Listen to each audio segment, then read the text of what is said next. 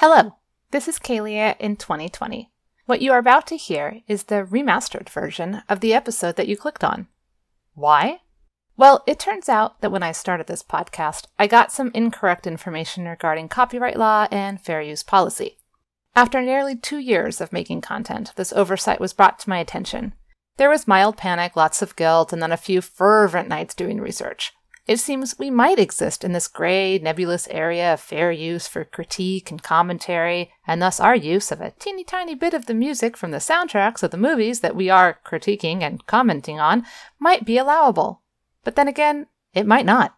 So, a few things. One, I don't want to be a jerk, even accidentally. Two, I think it's important to acknowledge when you mess up. But three, and this is key, I think acknowledging your mess up isn't enough. You have to rectify the situation if possible. And guess what? It's totally possible to go back into these old episodes and clip out the maybe illegal, maybe just slightly crappy bit of audio and replace it with a bit of music created just for me by the same composer and performer who made us our theme music. Which is what I'm going to do. And since I can't help but tinker just a smidge, I might clean up a teeny tiny bit of audio noise while I'm in there. I mean, I've learned a lot over the last two years, and who knows, you might be stumbling upon this podcast feed years from now. So why should your present day ears be punished because way back in time I hadn't yet found the noise reduction button?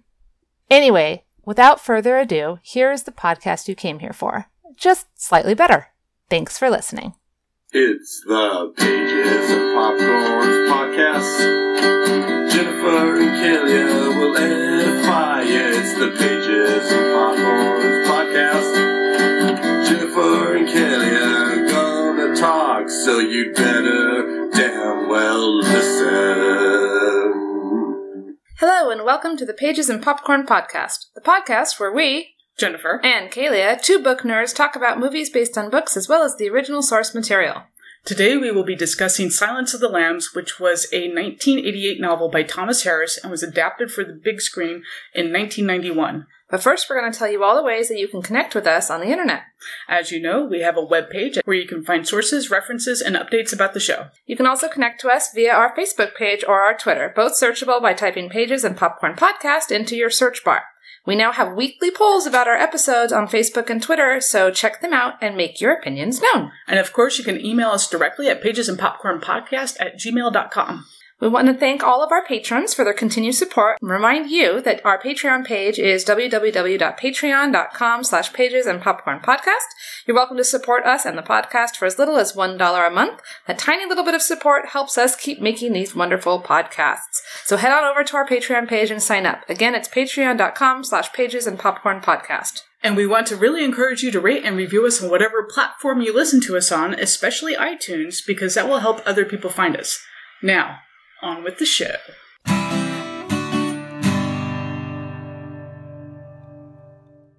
So I'm going to be doing our book and movie recap. Do you want to? You picked this, so do you want to say something about that, or do you want to wait until after my recap? I watched it when it first came out, so I guess I was a little too young to see it, but it was one of my mom's favorites for a while. And then I read the book when I was in Greece, of all places. Oh, Yeah, it was one of those books that when you do a lot of traveling, sometimes uh, hostels will have like the little library, and so I just grabbed it. okay. Yeah. A, a, a choice of convenience rather than Well, I liked the movie, and so I was interested in the book. And at the time, I'll, I'll save it for later. I just I was a little disappointed when I reread the book. I had a different opinion. Oh, okay. Well, I saw the movie years ago because um, somebody I was with told me it was canon and I needed to watch it. So we watched it, and um, and then you put the book on our list. So I read the book, and then I watched it again. So I- I'm here we go. slightly accused here. Book recap. Clarice Starling is a young FBI trainee. She's asked to carry out an errand by Jack Crawford, the head of the FBI division that draws up psychological profiles of serial killers. Starling is to present a questionnaire to the brilliant forensic psychiatrist and cannibalistic serial killer Hannibal Lecter. Lecter is serving nine consecutive life sentences in a mental institution for a series of murders. Crawford's real intention, however, is to try to solicit Lecter's assistance in the hunt for a serial killer who has been dubbed Buffalo Bill. The modus operandi of Buffalo Bill involves kidnapping overweight women, starving them for up to two weeks, killing and skinning them, and then dumping their remains in nearby rivers. The nickname was started in Kansas City Homicide as a sick joke because he likes to skin his humps. At the asylum, we meet Dr. Frederick Chilton, the asylum's administrator and Lecter's self styled nemesis. Starling is at first unable to get much from Lecter, but she does get accosted by another inmate who lobs semen at her face. Over the course of the novel, we get a lot of administration stuff, details about how the FBI investigates and how hard it is for Starling to keep up with her studies while helping the investigation. Remember, she's still a student. We also get her roommate Mag and some other stuff about Starling being a really good shot and respected by her teachers, but we aren't really here for that. No, we're here for Lecter. Lecter, by the way, has given Starling a clue about an old case, which leads her to a storage unit, a dark, mice infested storage unit with a door that won't open all the way, and of course there's rain, and it's all Mr. Mysterious, and she climbs inside, and there's a car, and in the car there's a mannequin with a dead guy's head in a jar. Lecter also convinces the semen tossing inmate to kill himself, so there's that.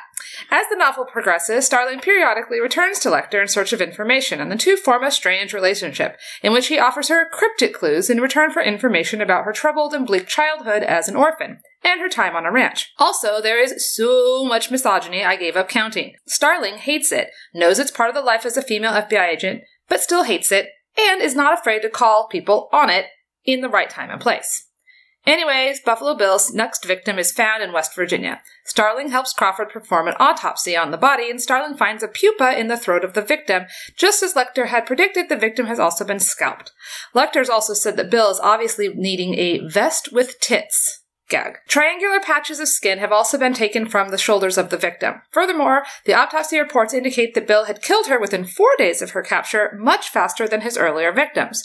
Starling takes the pupa to the Smithsonian. She meets a couple of not doctor, doctor, PhDs, where it's eventually identified as the black witch moth, a species that does not naturally occur where the victim was found. On the basis of Lecter's prediction, Starling believes that he knows who Buffalo Bill really is.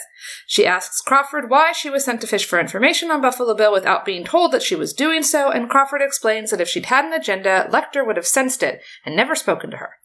In Tennessee, Catherine Baker Martin, the daughter of a senator, Ruth Martin, is kidnapped. Within six hours, her blouse is found on the roadside, slit up the back, which is Buffalo Bill's calling card. Crawford estimates that they have three days before Catherine is killed. Starling is sent to Lecter with the offer of a deal. If he assists in Catherine's rescue and Buffalo Bill's capture, he will be transferred out of the asylum, something he's continually longed for. Lecter expresses skepticism at the generousness of the offer. After Starling leaves, Lecter reminisces about his past and recalls a conversation with, with his former patient, Benjamin Raspail, a former patient he had eventually murdered. During the therapy sessions, Raspail had told Lecter about his former lover, James Gumb, who Raspail had left Gumb and began dating a sailor named Klaus, and Gumb had become jealous and murdered Klaus, using his skin to make an apron. Raspail also believed that Gumb had an epiphany while watching a moth hatch. So, anyways, this is all happening in Lecter's memory palace, and Le- Lecter's ruminations are interrupted because Dr. Frederick Chilton, remember him, the guy from before, he steps in. Apparently, he planted a listening device and has allowed him to record Starling's offer. Chilton has found out that Crawford's deal is all a lie. He offers one of his own. If Lecter reveals Buffalo's true identity to Chilton, he will indeed get a transfer to another asylum, and Chilton will get credit for getting this information out of him. Lecter agrees, but insists that he be allowed to give the information information to Senator Martin in person in Tennessee. Unknown to Chilton, but to the reader, Lecter has secretly collected the ingredients for an improvised handcuff lockpick he deduces will be useful at some point during the travel. In Tennessee, Lecter toys with Senator Martin briefly, enjoying the woman's anguish, but eventually gives her some information about Buffalo Bill. His says that his name is William Billy Rubin, and he has suffered from ev- elephant ivory anthrax, a knife maker's disease. He also provides an accurate physical description. The name, however, is a red herring. Billy Rubin is a pigment in human bile and a chief coloring agent in human feces, which the forensic lab compares to the color of Chilton's hair. Okay. Starling tries one last time to get information from Lecter as he is held in police custody. He offers a final clue. We covet what we see every day, and then demands to hear her worst memory. Starling reveals that after her father's death, she was sent to live with a cousin on a sheep and horse ranch. One night, she discovered the farmer slaughtering the spring lambs and fled in terror with a mare also destined for the slaughterhouse, whom she named Hannah.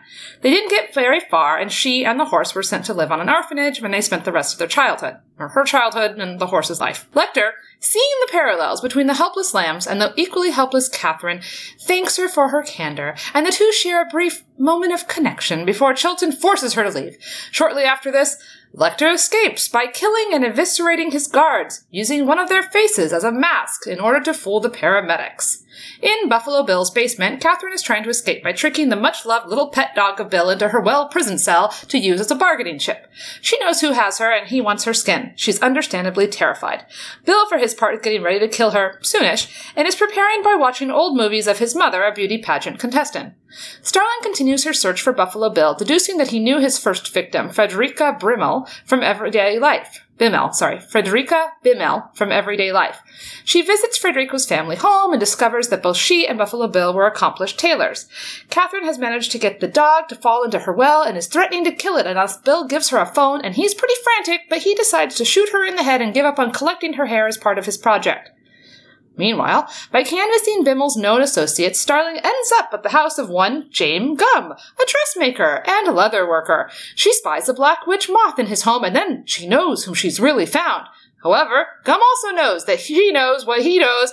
Okay, and he escapes into his basement. Starling, armed only with a revolver, but aware that calling for backup will result in Catherine's death, follows him down and kills him after a protracted chase. Catherine is returned to her family with the dog unharmed. Starling receives a congratulatory telegram from Lecter, who hopes that the lambs have stopped screaming and indicates that he has no plans to pursue her. He also predicts correctly that saving Catherine Martin may have granted Clarice some relief, but that the silence will never become eternal, heralding her motives for a continued career at the FBI.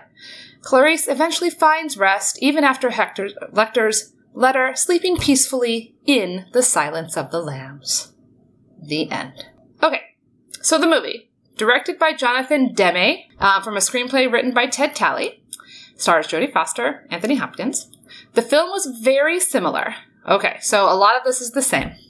But I punched up the thing just to make it a little bit more interesting to listen to. Again, FBI trainee Clarice Starling is pulled from her training at the FBI Academy, again by Jack Crawford, the Bureau's Behavioral Science Unit. He assigns her to interview Hannibal Lecter, a former psychiatrist incarcerated cannibalistic serial killer whose insight might prove useful in the pursuit of a serial killer named Buffalo Bill, who skins his female victims' corpses.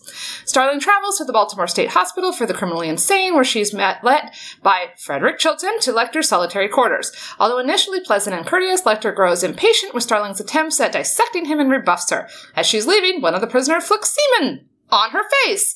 Lecter, who considers this act unspeakably ugly, calls Starling back and asks her to seek out an old patient of his. This leads her to a storage shed where she discovers a man's severed head with a sphinx moth lodged in his throat. She returns to Lecter, who tells her that the man is linked to Buffalo Bill. He offers to profile Buffalo Bill on the condition that he may be transferred away from Chilton, whom he detests. Another victim is found. Starling performs the autopsy, finds the moth in the throat, takes it to the Smithsonian for clarification, yada yada yada. Buffalo Bill abducts the senator's daughter. Crawford authorizes Starling to offer Lecter a fake deal, blah, blah, blah. Okay, Buffalo Bill. Okay, instead, Lecter demands a quid pro quo from Starling, offering clues about Buffalo Bill in exchange for personal information. Starling tells Lecter about the murder of her father when she was 10 years old. Chilton has secretly recorded the conversation and reveals Starling's deceit, and then he offers Lecter his own deal. Lecter agrees, flown to Memphis, verbally torments the senator, gives her misleading information on Buffalo Bill, including the name Louis Friend, Starling notices that Louis Friend is an anagram for iron sulfate, which is fool's gold. Okay. She visits Lecter, who's now being held in a cage like cell in Tennessee courthouse. The lighting is very creepy, and she asks for the truth, and Lecter tells her that all the information she needs is contained in the case file. Rather than give her the real name, he insists that they continue their quid pro quo, and she recounts a traumatic childhood incident where she was, once again, awakened by the sound of spring lambs being slaughtered on a relative's farm in Montana. Starling admits that she still sometimes wakes thinking she can hear the lambs screaming, and Lecter speculates that she is motivated to save Catherine in the hope that it will end the nightmare Lecter gives her back the case files on Buffalo Bill after their conversation is interrupted by Chilton and the police, who escort Clarice from the building. Later that evening, Lecter kills his guards, escapes from his cell, again by using the face of one of his victims to trick the EMTs, and disappears. Starling analyzes Lecter's annotations in the case file, realizes that Buffalo Bill knew his first victim personally. Starling travels to the victim's hometown and discovers that Buffalo Bill was a tailor with dre- dresses and dress patterns identical to the patches of skin removed from each of the victims.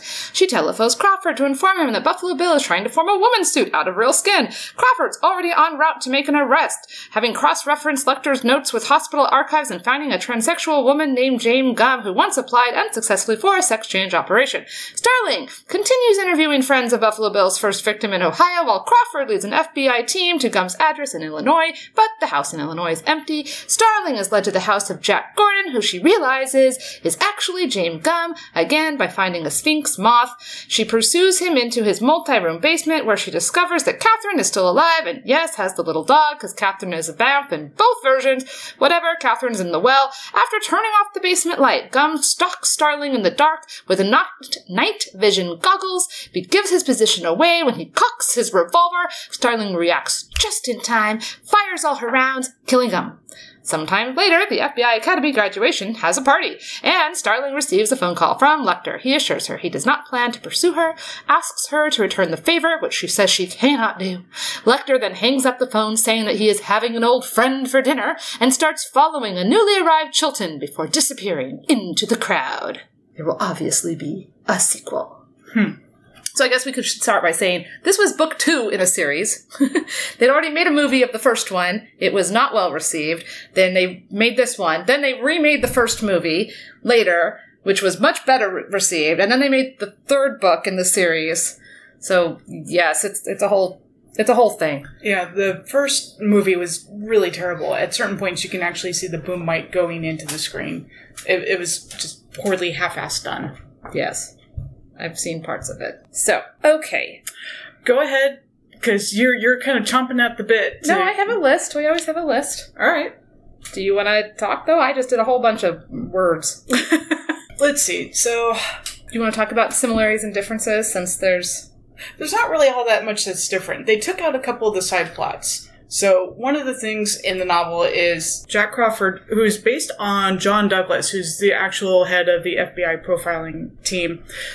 His wife is dying, and so he's sort of taken out just by that emotionally. But there's hints here and there that he and Clarice may, may not. There, there's a lot of speculation by other characters, including Crawford, that they have a romantic relationship or will. no, no. It's a father-daughter relationship. It is Crawford. Chilton. Well, chill. Okay, we'll save that. So yes, they took out a lot of Crawford's side plot about his wife died, but they also took out his reference to the first book where William Graham had encountered Hannibal Lecter and had been disfigured and blah blah blah, and that lends a lot into Crawford's character. Crawford was very protective of Clarice. He's trying to basically even the score, but you know, like ma- make amends for past things. He's protective of her.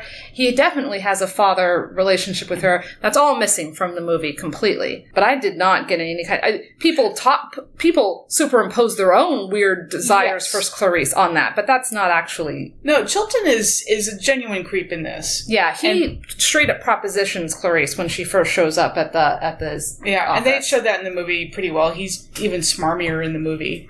He's pretty smarmy in the book, but he's the one who has that speculation. So Crawford's wife is dying. That's that's where his emotions are.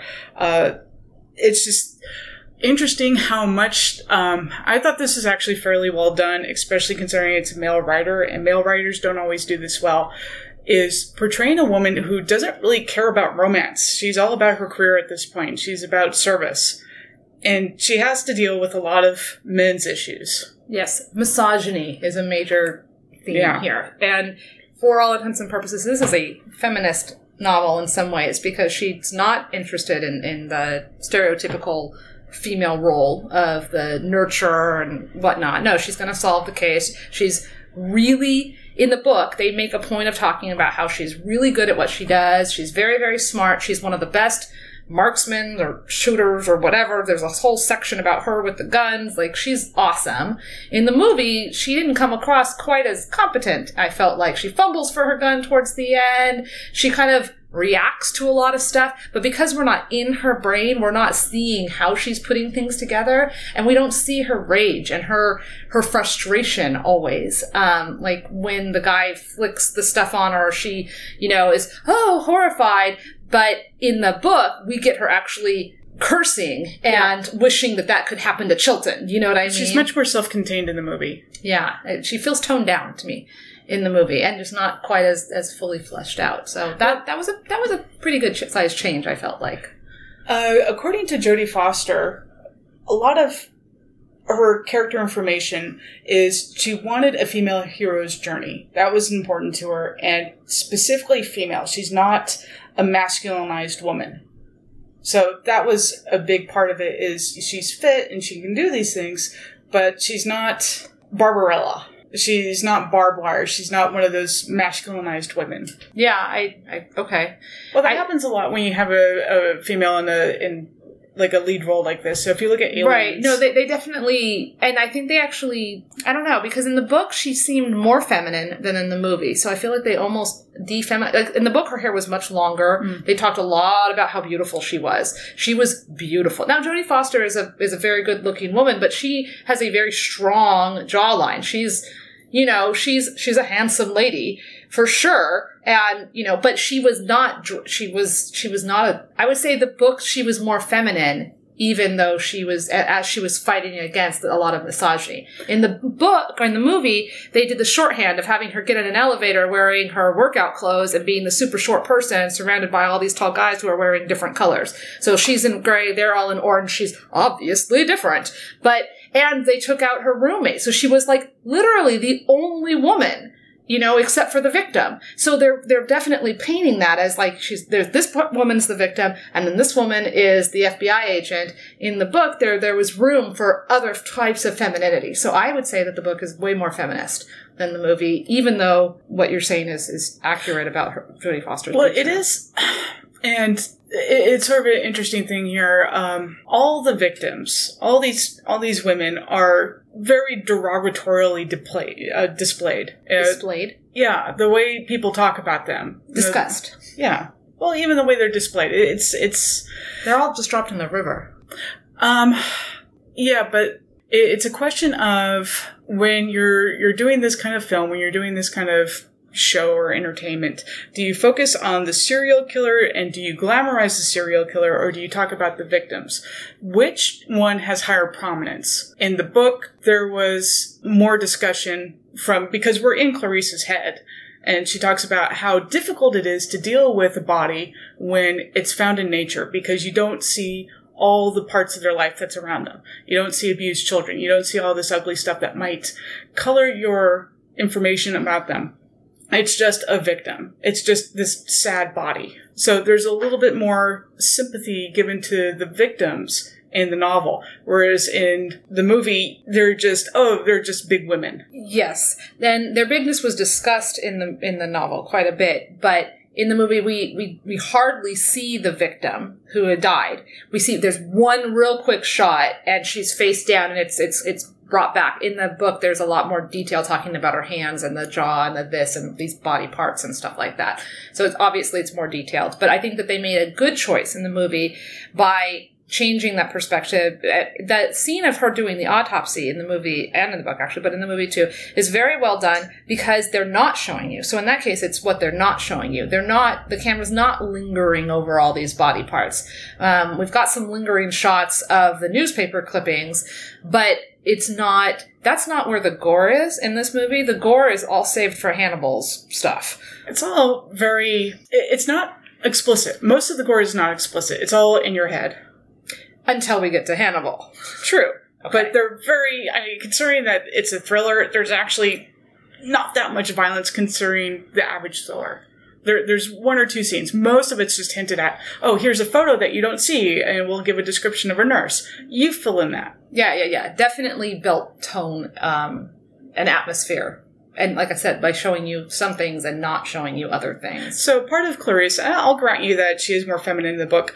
It's just when you don't have the character's internal thoughts, you do have to make certain changes. Sure. So yeah, I just thought that they watered down the feminist aspect in the movie. But as for her being attractive, I, I really like Jodie Foster in this role. Uh, originally, it was supposed to be Michelle Pfeiffer. And then Meg Ryan was even considered. And yeah, not appropriate. Yeah, no, no. nope, nope, nope. So quality of actress trumps maybe appearance. Sure, but they could have. I mean, yes, they made choices.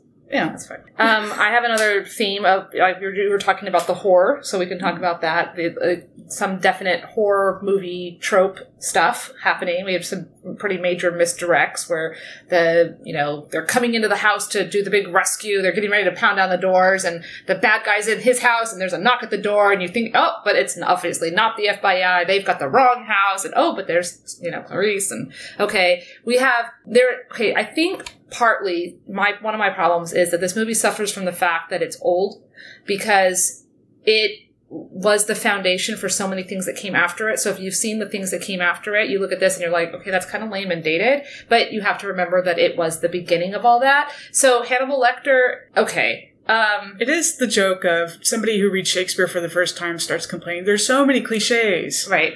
So he, he does feel very cliched and theatrical and overdone to me. And part of that is because I have seen the things that he inspired. I will say the idea of, of the FBI or some organization, you know, trying to capture a bad guy by using another bad guy, you know, and then like getting too close to the, that second bad guy and like being manipulated by the second bad guy is both fun and also very tired at this point in 2019. So I, I will also say that, I, did you ever watch The Blacklist? No. Okay, so James Spader is amazing. He is so charismatic, and he's basically he's not a serial killer cannibal Hannibal Lecter person, but he is like this highly intelligent crime boss, major crime invest you know dude, right? And they, the same thing that the whole thing starts off with. He's in this cage, and he will only talk to this one brunette female, very young FBI agent, and she comes in. He gives her a little bit of information. She goes off and investigates. He gives her a little bit more. It's this whole cat and mouse thing that totally is mirrored and, and because of this kind of stuff. But James Spader is so much more charismatic. He can talk about anything and you cannot look away. I felt like this movie, Hannibal Lecter was creepy, but a lot of it had to do with the lighting and kind of what he was saying. It wasn't as, I, I, and it was just so theatrical, like especially the part at the end where he's in the cage and the lighting's all dark and he's looking up and you're like, okay, we get it, you're creepy. Oh yes, there you are, being creepy. Okay, the film is 30 years old, I, yeah, and it's not fair to compare it to the stuff that comes after. It's it was innovative for the time, and you can make better films once you have that as a template. But to be the originator, you know, if you look at Neuromancer, it's kind of hard to get through because the guy has some creative ideas, but he doesn't quite know how to write them very well. And then you have other people go, "Oh yeah, this is a great idea," and they do it better. But you had to have the originator in the beginning. So yes, I'm giving full credit to the movie for doing all of that and setting, you know, setting all that into motion. Personal enjoyment factor. I I thought Hannibal was scarier in the book than the movie because we didn't have the lighting trick and the this thing and Anthony Hopkins, you know, and then I know, and because it's now pop culture, the you know I had him with the nice Chianti, you know, or whatever the heck it is. Like that's so much part of pop culture, and it's almost so jokey now that I feel like it really diminishes some of the scariness of it. Does that make sense? But I could see how at the time this was would be terrifying and, and super super scary. So yes, but do you want to talk more about the horror ideas or tropes or motifs?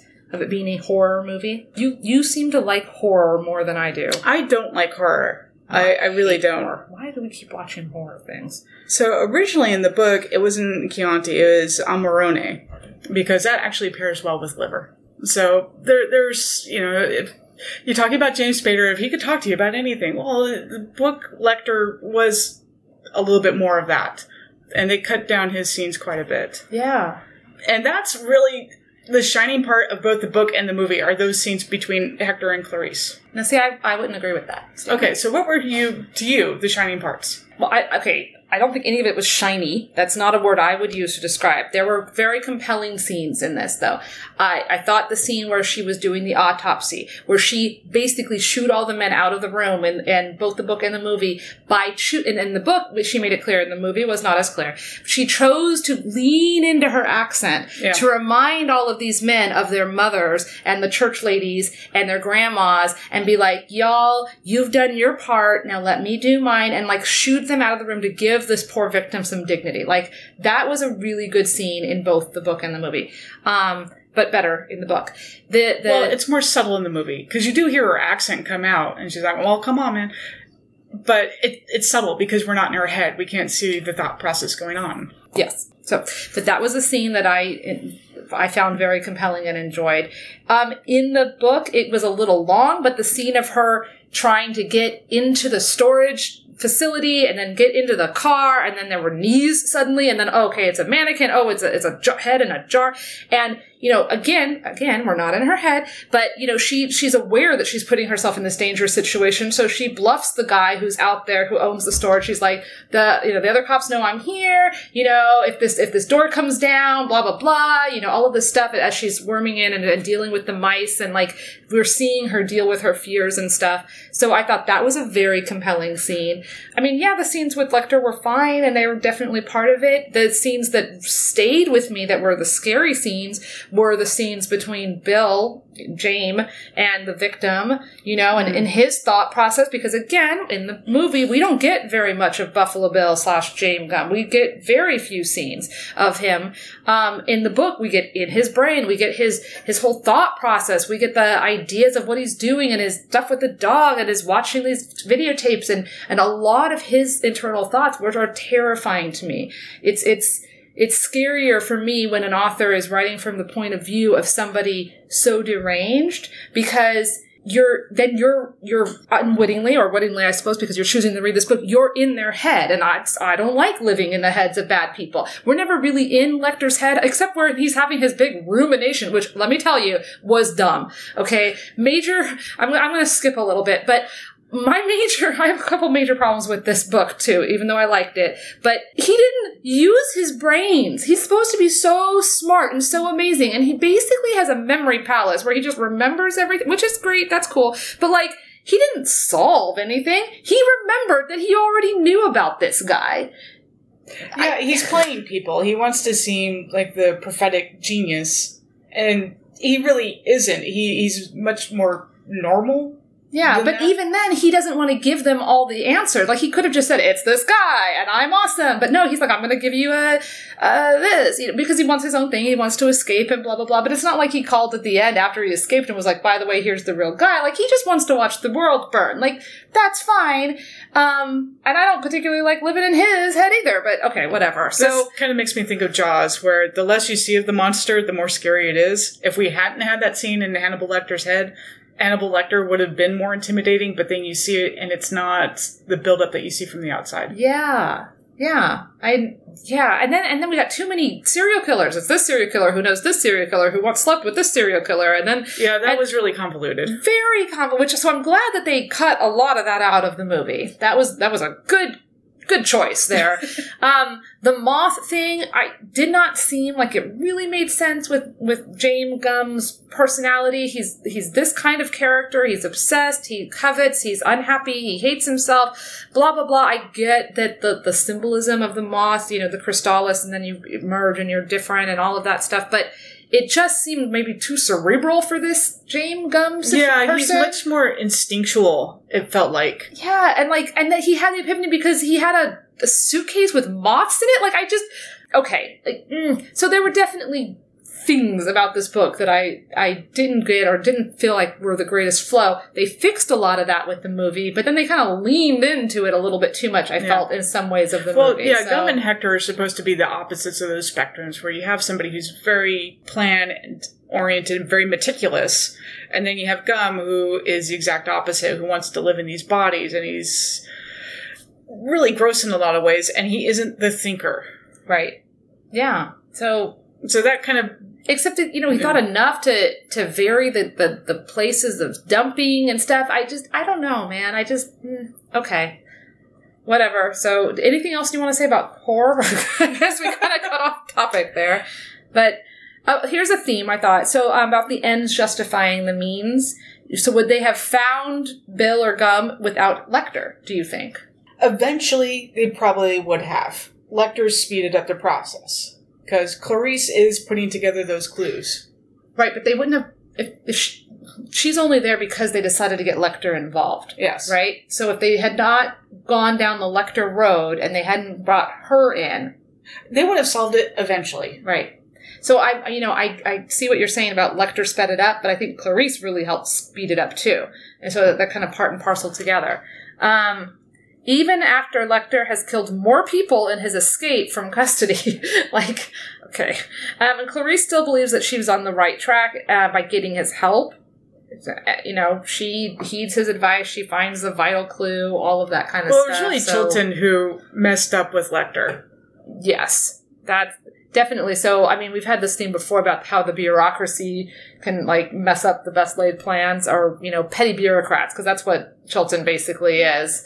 A okay. So here, the idea of progress and goals. So again, in the book, it's a big deal that she's a student, and if she misses too much class and finals and tests, she can get recycled and basically go back into you know limbo and not be able to finish her training and become a special agent, FBI agent. She'd have to wait for another opening. Right. And in the movie, they didn't really have that. So she didn't have as much um, at stake by being a part of this investigation. In the book, she had to make a choice to continue investigating or to take care of herself. And she chose to do the investigate. It worked out well for her Yeah, because she it helped. shows a, a service personality. yes. Again, the book I think did a better job of But that. I wonder if it's again kind of distracting from the main plot, and it's another side thing that had to be taken out.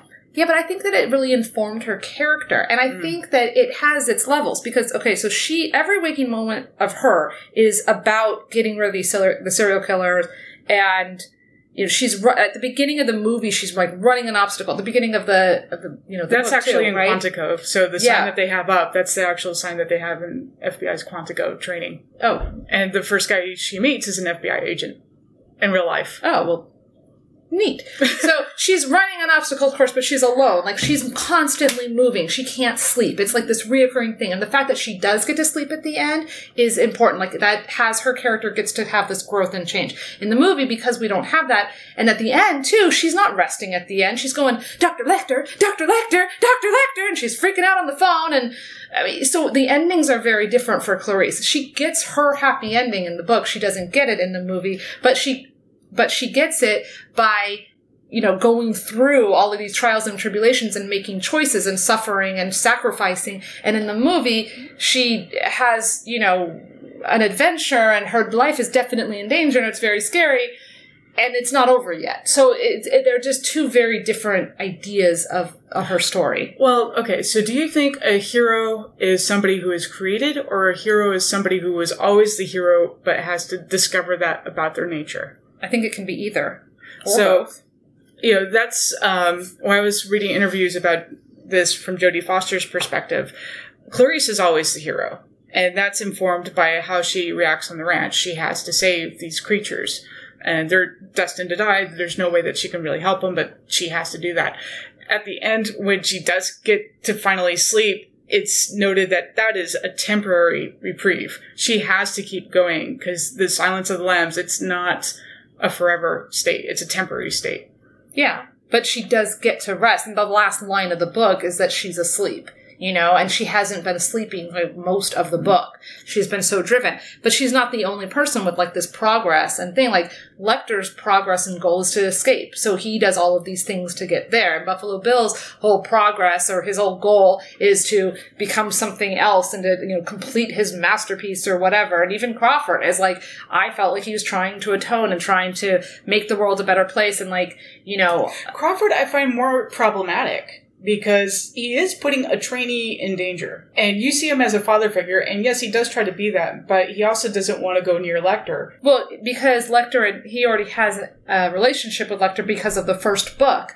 And, Yes. Right. So when we cut that out of the movie, then we don't get to reference it. But in the in the book, because they had a relationship, he couldn't go to Lecter. That wasn't an option for him. Okay, I'll, I'll grant that. I just, I mean, it's interesting that he picked her, and you know, and the in the you know they talk about how like she made a good impression on him earlier. yeah, in he is trying to mentor and- her in a lot of scenes. Right. And again, because we ref in the book we have more about his relationship with William Graham and all of these other, you know, this a whole other story. Because this is the second in a series, but the movie was really filmed and shot and, and presented as the first in a series as opposed to being the second in a mm. series. And I think that that definitely changes the ideas of our goals and whatnot. But I thought it was you're talking about a, a, a hero journey we often have our protagonist and our antagonist, and we don't often give a lot of screen and and word time to the middleman. And Lecter's a middleman. He's hmm. not our protagonist. He's not our antagonist. I mean, he's gonna be the antagonist, obviously, of the next one when they're all out there trying to find him or whatever. Yeah, but so when we talk about journeys, Hector, Hector, Lecter doesn't change, and that's what's fascinating to me about Clarice and Gumb. Gumb doesn't get much screen time, and that's deliberate in a lot of ways because you don't want to make a serial killer glamorous. Mhm. That's problematic. But they're both transforming. Clarice isn't as I guess consciously wanting to transform. It's just the journey that she accepts because that's her she's getting harder and getting more experience, Yeah, so she's going through it deliberately in one way. Gumb is doing this really evil way, and so I think they make really interesting foils just on that. And then, you know, the person who doesn't change is Lecter. yeah, the middleman. Yeah. Yeah, which is interesting. It's an interesting choice, both the author and director. I, I thought this is kind of fascinating. Um, Hopkins said that when he was thinking of Lecter's personality and how to present him, it was a combination of HAL 9000, Katharine Hepburn, and Truman Capote. After he said that, I could kind of see Katharine Hepburn in there. Interesting. Yeah. What I found interesting is that they, they stepped up a lot of stuff. They leaned into a lot of the theatrical aspects of Lecter in the movie, but they also downplayed it. In the book, he has red eyes and six fingers on one hand. Yes. He's much more freakish. But yeah, in the movie, I, yeah. So I mean, okay, that's that was an interesting change. We tone him down and ramp him up in a different way, maybe to make him less cartoony. I'm not. I'm not sure. Like it's scarier if he looks like somebody who would just be anybody that you'd walk, through, you know, by in the grocery store. If I walked by somebody in the grocery store with red eyes and six fingers, I'd probably remember them. The six fingered man. Yeah, exactly. You killed my former patient's lover friend with his moths. Prepare Yeah, so the journey when we first see Lecter, it's it's basically down into the id. It's straight down there. Yeah. Uh, so the first time I read this book, it's really gross. You you have this one guy who just wants to talk about poop. He, he's just getting under uh, Clarice's skin. Then uh, the scene where she gets the semen thrown in her face happens before she meets Lecter. So it's just this continued. No, no. First he whispers, "I can smell your cunt." Then she talks to Lecter. Then she walks out, and while she was talking to Lecter, he was jacking off and flicks it at her face. So she she's met Lecter. Yes. Okay, but the first time I read it, it, it was this really grim, dark, just deepening into the id of all this gross stuff. And then as I read it so many years later, having more experience of the world, I just go, fucking creepers. Because I, you just, you get inundated with this stuff. It's just creepers everywhere Yes. sometimes in the most unexpected ways. But that's one of the things I find interesting about Lecter is if you look at it from like the id and the super ego, how you are deepening into this id, and that's what he is. He's this super ego as well as being this very base instinctual character. So I have like two main things left. I have my LGBT stuff. Yes. And then I've got like what worked for me and what didn't, and then like kind of my end thoughts. So I, I don't have too much more to say. Do you want to talk about the LGBT stuff? Yeah, that's an important thing. And at the time this movie came out, you know, there there were trans groups saying this is really messed up. You're you're making another trans character be the bad guy. You know, they're they're always a creepy one. And so Demme tried to defend this and saying, well, she's got that one line. Well, you know, trans people are, are very passive. This can't be a real trans person. But that doesn't translate when you have most of the film being taken up by what is perceived by a trans person. So I have a thing I want to read about this because I thought I put it really well. So Harris, the author of the book, took great pains to differentiate between real transgendered people and Buffalo Bill. The point is initially made by Hannibal, who suggests that Gumb is only not a transsexual; he just believes that he is a transsexual. And Starling says that line about there's no correlation that between transsexualism and violence. Transsexuals are passive types usually, which anytime you paint with a broad brush, you're going to be wrong. So we understand that. Yeah. Also, transsexual is not a term we use anymore. Again, 1988.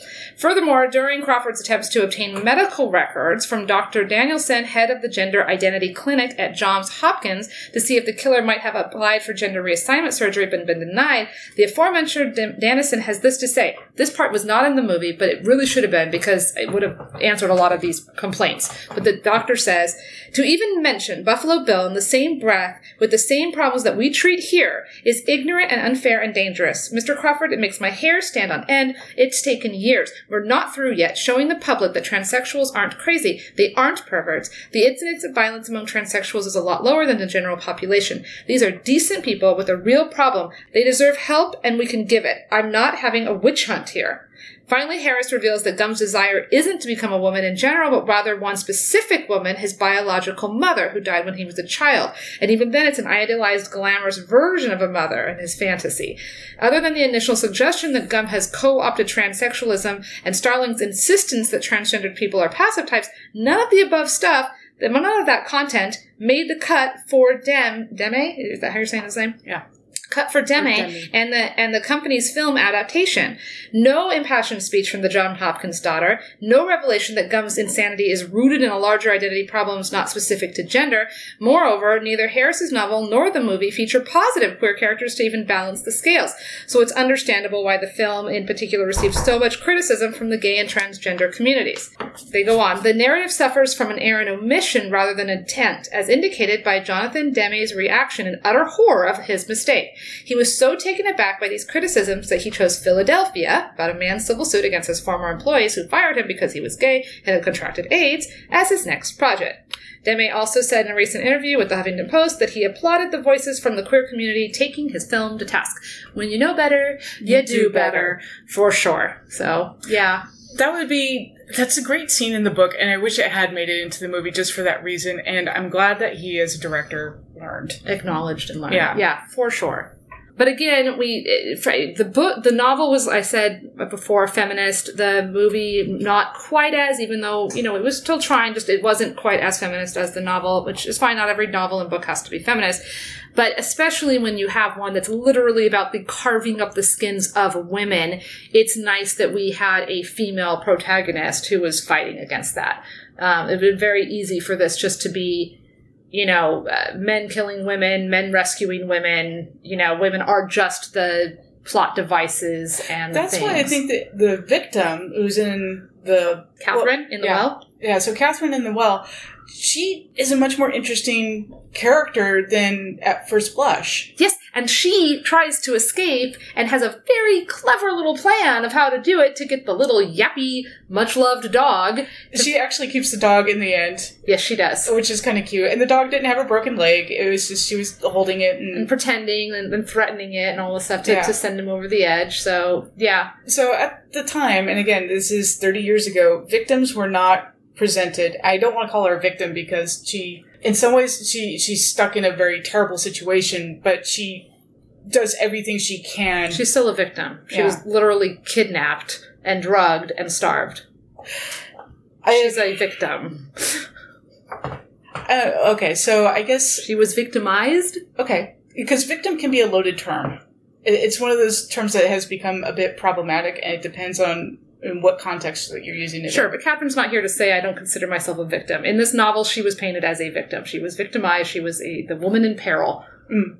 yeah, she's the damsel in distress, but she's not just sitting in the castle. She's mm. damsel in distress who's trying to fight the dragon as much as she can in that Of situation. And, you know, is the one who eventually gets rescued. Had a plan and, you know, was. And the senator is also an interesting character. She does try to, to humanize her daughter. She does do this thing where she tries to talk to the uh, the serial killer, and there's no sense that he ever saw that. And so all this stuff that she was putting out in the world didn't work. And also how she has to deal with Lecter. Yeah. And she catches on to Chilton. Uh, in the book, she has this terrifying moment where Chilton's trying to show off Lecter like he's a carnival barker, and she's just like, "Oh God, what have I gotten myself into? This guy's an idiot." Right. Yeah, again, we've got, and I know Lecter's thing isn't, um, Lecter is all about the mind games and tormenting anybody. It's not that he's specifically tormenting women, but what, what we see is we see him messing with her brain and enjoying her anguish. You know, talking about her daughter. We see that he talked the the um, other guy into committing suicide. Um, so he definitely, it's not a gender push for who he's victimizing, but we do see it with the with the senator, and he seems to take this very, very perver- and the way that he bothers her is tied to her gender because he brings up breastfeeding.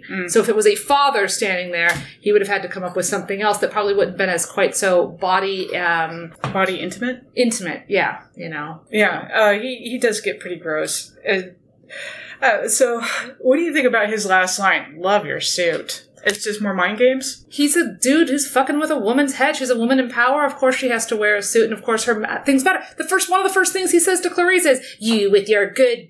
Purse and your cheap shoes, or your cheap shoes and your good purse bag, or whatever. So this is how men relate to women. We talk about their bodies with their breastfeeding and you know whatever, and and their cunts when he talks to Clarice. That's one of the first things he says to her too. And you know, and we lord our dominance over them, and we put them in their little boxes. We refer to their outfits. Yeah, it's it's exact. He's part of this misogynistic crap that Clarice is fighting against. I love that she, the woman, was a senator, though. That the senator was a woman, like that. Like I said, the novel has a lot of a lot of feminism in it.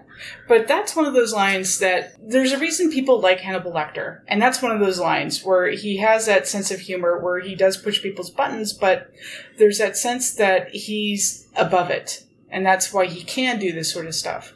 Chilton tries to get under his skin in the same way. He says, Well, you're just going to go to prison and you're going to be raped by all these other prisoners, and that's going to be your life. But that does not get to Lecter. Yeah. Um. Can we go back to what you said? People like Hannibal Lecter because he. no, hold on. Yeah. You said people like Hannibal Lecter because he's above it all. Not that he's above it all, but he is a charismatic, evil character. Yeah. People like intelligence. They like that he has that kind of sense of humor in a way. Yes, I too enjoy when men use their senses of humor to be domineering and assholes to people. I love it when ah no okay sorry I'll Okay, you don't out. have to love it. I'm just saying he's a very popular character, and I'm exploring why that is. And that disturbs me. that he's a popular character? If he's a popular character because people like his sense of humor, yeah, that disturbs me. Right? Yeah, because ew.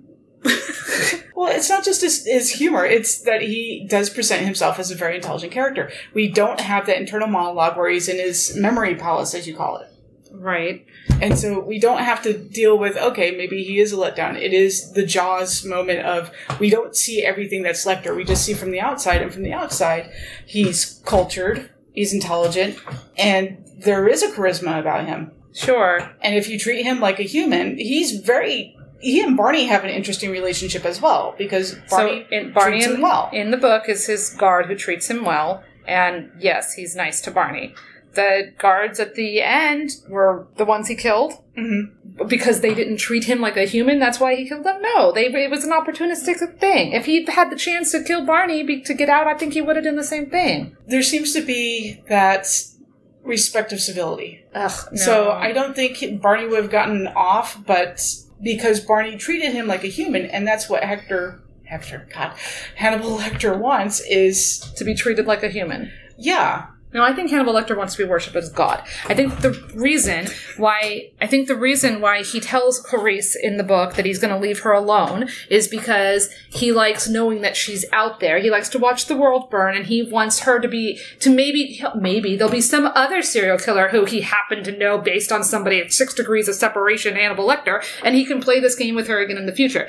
He is all about the mind games, like you said, and in the in the book he he threatens Chilton at the end. He's like, I'll see him real soon in his little letters and stuff. Willie. I don't know. I don't know. Because Chilton is a bug. He may or may not go after him, but Chilton's going to live in fear. That's almost worse. Like never being able to relax. In the movie, he's going to kill him. Like pretty soon, we see him following him along. So we know that that's going to happen, right?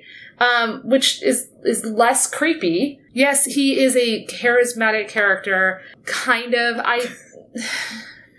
sure. I don't think that I would say he has a sense of humor. I'm not sure. It, it, is your because he said nice suit because he was mocking and being rude. That to me doesn't count as a sense of humor. That's just a dick move. So I can't think of any other jokes that he tells. Um, I can think of when he's being intentionally gross to be gross and intentionally creepy to be creepy, intentionally oh, poking your buttons to intentionally poke your buttons, but I don't see any of that as being funny. I mean, he's amusing to Well, I'm not saying that it's just the sense of humor. It's that he presents himself as a very cultured, very intelligent person and very controlled in a lot of ways. Sure, but And that's what makes him sort of fascinating. oh, okay. You know, you, you have Gumb, who's just an animal. You have uh, Miggs, who's just there to, to be a gross sort of killer that's in the other cell. There's nothing of interest to them. You have Chilton, who is supposed to be this kind of character where he is educated, and yet he's a fool. He's a total fool who gets played very easily. Yeah. Well, and obviously a lot of people agree with you, and they made more movies about Hannibal Lecter, and, And people- those movies fail epically. So maybe he's better as the middleman. well, the the thing that makes this film interesting is the gore really isn't. It's not about the gore. There, there's a couple scenes here and there to make a point, but that's not the point of the film. Whereas in uh, Red Dragon, it, it is about sort of the gross. Yeah, but you know, um, I did think it was interesting that yeah. So the, they save all the gore for Hannibal basically at the end. He's the the goriest, bloodiest scene, and in the movie they made it even more bloody and gory by hanging the body up. In the in the book, he didn't hang the body up on the cage. He just left one down here and one in the elevator shaft, and you know, them pretended to be there, whatever. Um, So I can tell you're not that impressed with some of the, the movie gimmicks. Uh, I found the, the subtleties in the film interesting. And it's one of those films that I can watch over. And when I'm not distracted as much by the story because I know the story, there's more things that you pick up. So when she does go down, I know like there's just that red. Everyone's in red. That's an interesting choice as far as film and coloration and how you want to frame something. There are submarine sounds when she's there. And again, it's that sort of say the there where, when she goes because we were talking she- about the courthouse, and you're not talking about the courthouse. You're no, I'm talking about when she first meets Lecter. okay. So when she's at the asylum, there are submarine sounds that play while she's down there. So these are kind of the, the subtle things to add the creepiness. When they take out the pupa from the woman's throat in the autopsy, there's a sigh that can be very telling. I find that sort of interesting symbolically. You know, there's gas that builds up, and so when you do like unchoke the throat, there there would be sort of this gas release. But it's also that idea of the dead speaking, and that's what they're trying to do with an autopsy. It's trying to find out what the dead would say. Mm-hmm. So I find that symbolically interesting. Cool. I'm So- still stuck on you saying when I watch this and I can watch it again and blah blah blah. And I'm thinking I I will never watch this movie again. You cannot pay me. I felt like I needed to bleach my eyes. I've had nightmares. I'm not okay. I'm going to edit this when we're done, and then I'm not going. to, I'm going to purposely not think about this book or movie for as long as possible because. I had a nightmare about my cat eating my face the other night, coupled with sleep paralysis. Not a good place for me. I'm just saying, I don't, I don't like living in in bad, evil people's heads, and I don't. This, I did, I did not. I feel like you could get. In fact, here I will tell you. Here are my final thoughts, and I've got some fun trivia thing too. Okay, I kind of, I, I'm, I'm. I am reading this verbatim off of another website because I thought it just summed out exactly what I was feeling so well, and I'm going to link to it on our blog. But there's no doubt that this is a great movie, a timeless classic that will never get old for some people. You know that this is a good movie because the critics don't want to admit it. It's a horror film. That being said, all that is great about the film, minus the performances, is in the book with an added layer of depth and the movie just isn't able to muster in a reasonable runtime. And yet it's an incredible quick and easy read. As great as this movie is, the book is so and more. So if the subject matter and all of that stuff sounds like something you want to do, do the book, do yourself a favor and do the book. And then sure, watch the thing so you can get all the pop culture Chianti references and whatnot, but that would be that would be my thought. I and I'm done, and I will. I don't want to read any more. I them. feel like we're being Siskel and Ebert. So they famously had a fight over this. Ebert liked it. Siskel hated it. Oh really? Yeah. Oh. so Um, your final thoughts? You it kind of I don't know. Um, you're you're reminding me of Scott Glenn, who plays uh, Jack Crawford. So Scott Glenn, um, I was talking to John Douglas, who was the person he's portraying in this. Douglas was kind of irritated with him because he's this liberal and he didn't believe in the death penalty and that bothered Douglas. And so he made him listen to a tape of these two killers rape and torture these girls and they would do this once a year. And according to Douglas, you know, Glenn listened to about a minute of this and he was in tears. And after that, he was for the death penalty and he had huge issues. So it sounds a lot like what you're going through of this, this kind of dark movie. Just, he couldn't get past it. yeah, I don't, like living there. Yeah. Um, personally, I was really fascinated by this for a while, just uh, as a from a profiling perspective, and so I read a couple of John Douglas's books at the time. So yeah, different reaction. So there you go. I had some trivia points. Do you want do you want to hear my little trivia points? Sure. Let's see here. It was the third film in Oscar history to win five Academy Awards: a Academy Award for Best Picture, Best Director, Best Actor, Best Actress, Best Screenplay. Oh yeah, okay. Here, this is a fun little piece of trivia. The guy who plays Buffalo Bill slash James Gumb was Stottlemeyer on Monk. Captain Stottlemeyer, Captain Mustache on Monk. I would have never placed him. Nope. Majorly brain trippy. Okay. So his dance scene was not scripted, and he apparently had to drink a lot of tequila before he got up the nerve to do that. Yeah. He's also, Bill slash James is based on the real life sexual psychopath Edward Gein, who was also classified as schizophrenic. During the 1950s, he gained notoriety as one of the most famous combinations of necrophilia, transvestitism, and fetishism. With the exception of necrophilia, James Gumb had an almost identical psychological makeup. So there's, I, I've heard various reports from Thomas Harris that he based it on three different serial killers and that he didn't base it on anybody in particular, that he talked with John Douglas and just sort of amalgamated what serial killers do. Right. So then there just happened to, to be one just like him in the 50s. So well, that's there's um, there's Ted Bundy who used the arm cast. There's Gary Heidnik, and he's the one who kept women in a well. And then there's Ed Gein. Yay. So other people might find this more fascinating. Yes, fascinating. yes. this part of the podcast is for you, people who listen to true crime dramas and stuff and murder mysteries. I know you're out there, Robin. You like watching things about people dying and stuff. Um, there, I don't know how true this is. Um, this is one of the things I, I passed along. Uh, Lecter could be treated with uh, drugs. I'm probably going to get this messed up because I don't know drugs names very well. Monoamine oxidase.